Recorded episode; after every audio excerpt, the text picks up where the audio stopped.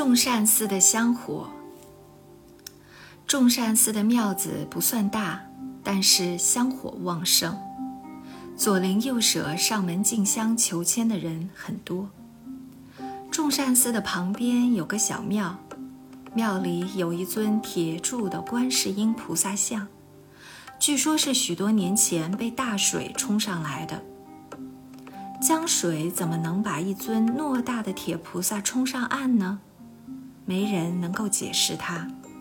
总之，这尊菩萨像很灵验，每天都有不少前来进香的善男信女。到了六月十九日，观世音菩萨诞辰的这一天，上香的人更多，为庙子带来了一笔不小的收入。庙子请了一个专人。负责引导香客们向菩萨像敬香，也帮进香的人解签。这个人姓季，没有人记得他的名字，只知道他在家里行三，于是庙子里的人都称他为季三。听说这个季三曾经是个秀才，读书用功过了头，变成了书痴，脑子出了毛病。做事迟钝，没办法谋生。庙子上收留了他，管他的吃住，派他去菩萨殿帮人进香解签。季三虽然做事儿不灵，时常会颠三倒四，但满脑子四书五经却是一句不忘。随便你问他哪一段，他都能倒背如流。他每天不停地为人解签。收到钱分文不留，交给老和尚，作为补偿庙子为他提供的饭菜和住宿。中国的佛教和庙宇到了晚清末年已经是衰败不堪。民国成立后，连年的军阀混战使得国运衰微，社会混乱，佛教事业更是一落千丈，早已失去了一个宗教应有的地位和尊严。在乡下地方，庙宇遭人占用，寺庙财产被人侵吞的事情常常发生。警察局的人、地方民团的人、各路军阀的军队都到庙子来强住，一旦住进来就赶不走。政府没有足够的钱发给警察局，于是警察局就去占庙子的地方来用。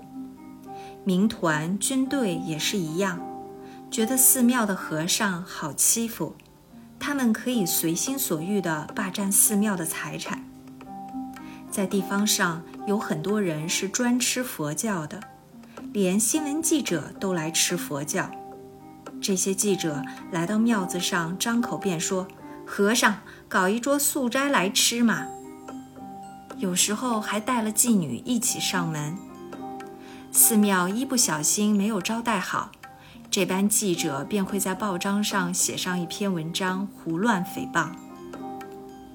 大明寺后来的方丈止安法师就是没有招待好上门的记者，惹了大祸，被一个记者在报纸上写文章说这个和尚是共产党，结果被当局不分青红皂白的抓了去坐牢，一关就是几年。后来庙子上走了很多关系，才把他放出来。寺庙为了生存下去，必须仰仗地方政要和豪绅们的支持。偶然不小心得罪了地方上的哪一方势力，都可能为寺庙带来灭顶之灾。正因为如此，大多数寺庙的方丈不一定是修行最好、正德最高的和尚。当方丈必须懂得世间法的应酬，要善于交际，能够八面玲珑，和各方人士处好关系，这才能够将寺庙维持下去。记得我的师父自坛和尚经常去和地方的政要名人交际，有时还要陪乡董打牌，一种当时在乡下很流行的小纸牌。过年过节时也要上门送送礼，或请他们吃顿素斋。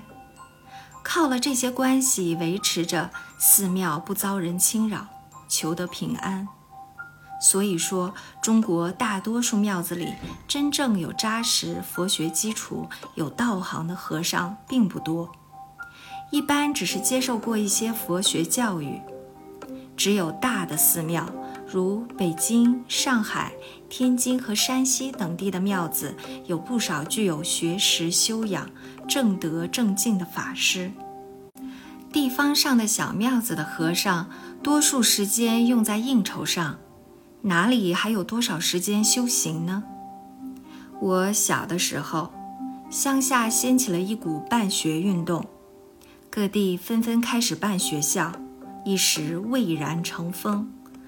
办学校找不到校舍，便去强占寺庙来用。范水镇有一户姓瑞的人家，是当地的大户，财大势大，是个学霸。瑞家想要在镇上办一所学校，找不到合适的地方，就来打众山寺的主意。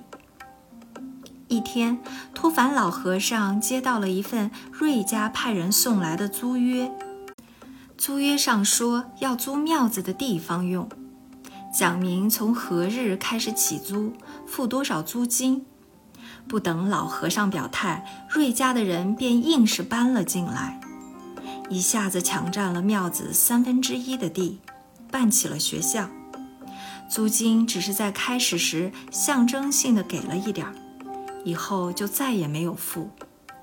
明说是租用，实在是抢占。老和尚生性懦弱，不敢得罪瑞家，连个不字也不敢讲。没有多久，瑞家看到老和尚太好欺负，于是变本加厉。又把庙子抢占了三分之一。这一次连租约也省去了，索性半夜三更时派人把庙子大殿上的佛菩萨像搬了出来，堆在院子里面。第二天早上，和尚们从睡梦中醒来时，庙子的大殿已经变成了学校的教室。老和尚再一次忍气吞声。敢怒而不敢言，看着寺庙遭人强占，施工被人如此欺负，我的心里十分气愤。离开众山寺的时候，我发愿将来长大成人，有了本事，一定要为庙子讨回公道，把姓瑞的家伙赶走。但这个愿望始终没有实现。后来听人说，瑞家的学校办得很好，是一间县立小学，为当地培养了不少学生。这个学霸也算是为范水镇的乡亲们做了件好事。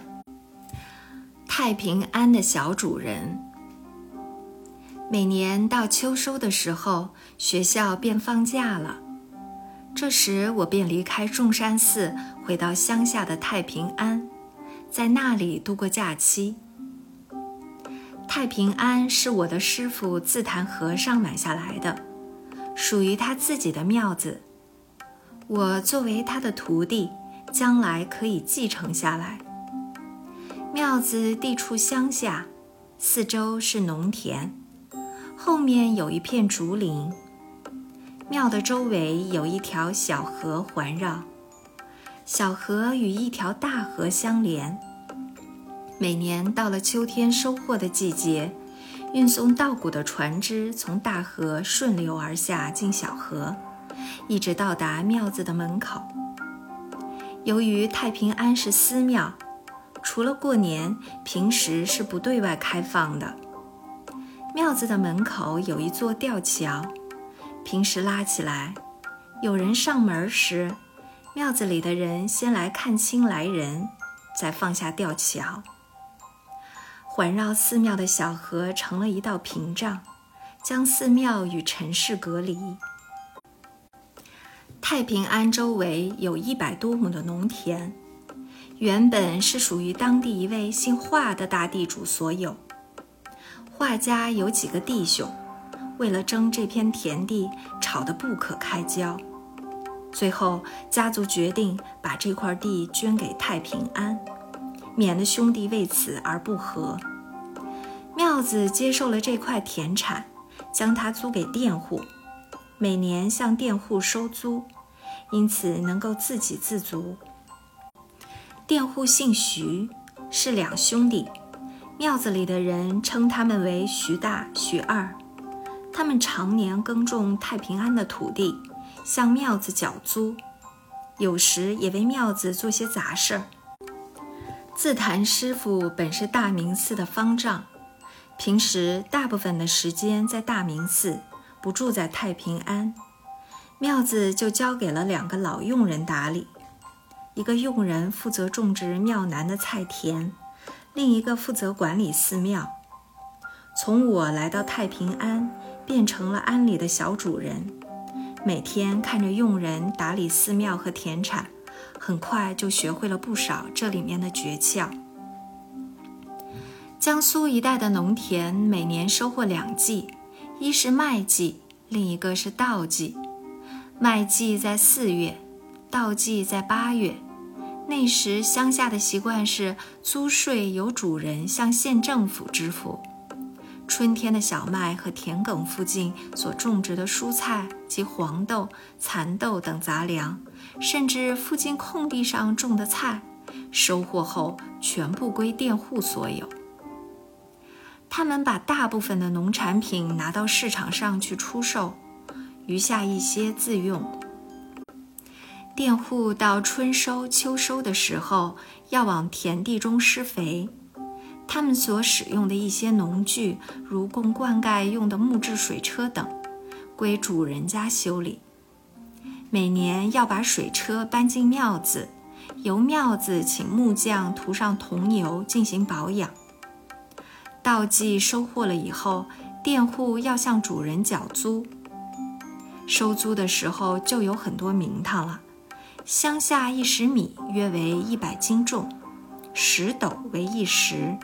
两斗半为一斛，四斛为一石，一石为十斗，十升为一斗。用壶是有讲究的，当把稻子往壶里倒的时候，中间是不实在的，看上去满了，实际上中间是空的。只要用脚一踢，稻谷马上就会下成一大截。一般来说，至少会沉下去一升。以壶顶的木杠为准，壶里的稻谷就显得不那样满了。这时必须再往上补，直到补满为止。每年到了佃户上门交租时，我们做主人的要备下饭菜，好好的招待佃户。菜有四大碗，有肉有鸡，全部是荤菜，因为乡下人可不稀罕素菜，还要加上一个汤。让佃户们吃得满意、开心为止。为了图一点小利，农民有时候会玩一些小花样。我们的家乡出产菜籽，到了收购菜籽的那一天，有的农民就把菜籽放在大坝子上铺平，然后在菜籽上泼上几担水，这样菜籽的分量加重了，便可以多卖些钱。我亲眼看到他们在做手脚。菜籽被泼上几担水，一般不容易被发现。可是泼了水的菜籽儿是不能榨油的，时间一久便会发霉。我们的庙子的后面有一片竹林，每到冬天，庙子周围的小河结了冰，这时就有人在夜里踏冰过河，偷砍庙里的竹子。防也防不住。农民耕地的时候，往往会向外扩展，这样逐年累月，地就慢慢的多了出来。每隔若干年，地主就会要求清丈，即重新丈量土地的面积。这是农民最不情愿的事情，因为第一，清账要办酒席请客，由佃户负责。这是一笔不小的花费。第二，清账后丈量出的土地多了，就意味着要多缴租，对于佃户当然是不利的事情，因此佃户不会轻易答应。但是由于利益关系，主人也不会放弃。一旦主人坚持要求清账，佃户们是无法拒绝的，往往就产生了矛盾。每次清账时，要由佃户办酒席，由地主请出当地乡绅做公证人，以及清账的工作人员负责丈量。丈量的方法是把藤子连接起来测量土地的面积。记得有一年太平安上提出要清账，佃户徐大、徐二两兄弟心里万分的不乐意，但是主人的要求不能不答应。庙子请来镇上姓胡的乡绅做公证，这胡家是泛水镇上最有名的家族，胡老太爷是当地的乡董。讲话很有分量，地方上打官司闹纠纷时，通常先请他来调解。他往往说几句话就能将事情摆平。我们的自坛老和尚时常去拜访胡老太爷，陪他打小纸牌。大家相处熟了，庙子上一旦有什么事情，他自然会照应。为了寺庙的生存，这些世间法的事情。不得不做。这胡家又是我的私塾先生张小胡的儿女亲家。张先生把自己的女儿嫁给了胡家的大少爷，于是镇上最有学问的人家与最有钱的人家便结了亲。胡老太爷应了庙子上的请求，为这次清账担任公证，派了几个手下的人来监督清账。清账的结果使徐家兄弟破费了不少，要办酒席招待乡董，清账多出的土地以后还要多缴租，自然少不了一肚子的怨气。每到秋天的收获季节，送稻谷的船沿着大河顺流划进了小河，一直抵达庙子的门口。稻谷运进寺庙后，庙上并不立刻出售。而是先囤积在庙中，到了庙里要用钱的时候，再把粮食卖出去。乡下有专门的人打听谁家要卖稻子，然后前来收购。由于寺庙里储存有足够的稻米，不但不用去市场上购买粮食，还可以用米去交换别的食物。比如说，遇到卖豆腐的小贩来了。庙里便去用米和他交换豆腐，彼此以物易物，而不需付钱。庙里的一个老佣人负责管理粮食，他用一种叫笼子的工具，把稻谷的外壳去掉，然后再碾成细米。筛出来的稻米外壳可以用来为庙里喂养的鸡鸭。庙里是不养猪的。由于是寺庙，太平庵平时是不对外开放的，只有在过年的初一到十五的这段时间敞开大门，让左邻右舍的乡亲前来进香，唱戏的、要饭的都来，热闹非常，一直到正月十五为止。每年初一，第一位来上香的，便是将田地捐给了庙子的画家。由于是大施主，每年的第一炷香照例是留给他们来上的。到了这一天，画家全家老少一大早就来到了庙子上，敲锣打鼓而来，来上第一炷香。从前的大施主来了，庙子上自然要特别招呼。画家的人平时是不来的。初一这一天来了，就要待上一整天。全家人先是恭恭敬敬地礼佛上香，祈求佛菩萨保佑阖家平安、福报增长，然后到庙子后面休息、赌钱作乐。他们用六粒石子分成庄，大家都有输赢。这种赌法在乡下很流行。画家的人用铜板赌，来的时候腰里绑了腰带，腰带里装满了铜板，沉甸甸的。过年在乡下是最大的节日，每到此时，男女老少总要玩到尽兴。画家人要在庙子里待到天色差不多黑了，人也觉得疲倦了，一家人才慢慢离去。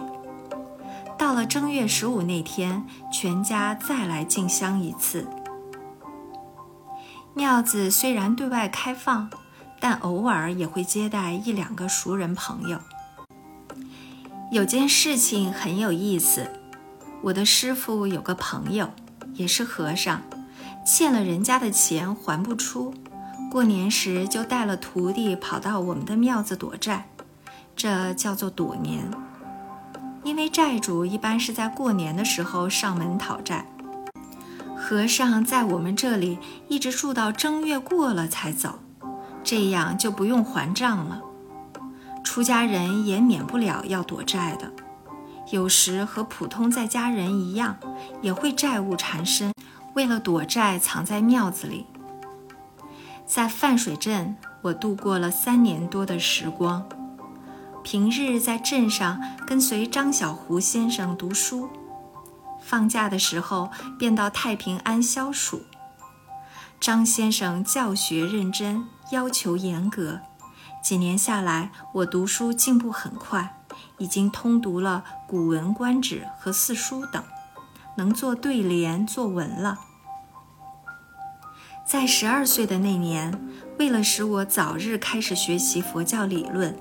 我的师兄，即我的师父自坛和尚的大徒弟雪松法师，将我送到扬州附近的放生寺。这是一座属于天台宗的寺庙，在那里，我开始学习佛教的基本理论，以及天台宗的四教仪、大小止观等，同时跟随一位前清共生马老先生继续学习国文。又过了一年，我收到了师兄雪松法师的来信。他本人在九华山接受了系统的佛学教育，对于阴明学有很深的造诣。在信中，他告诉我说，在乡下受的教育属于旧式教育，是没有什么前途的。他要我去镇江接受新式的佛教教育。那时，他正在镇江超岸寺的玉山佛学院任教，希望我能去那里学习。于是，我听从了师兄的建议，告别了放生寺，前往镇江求学。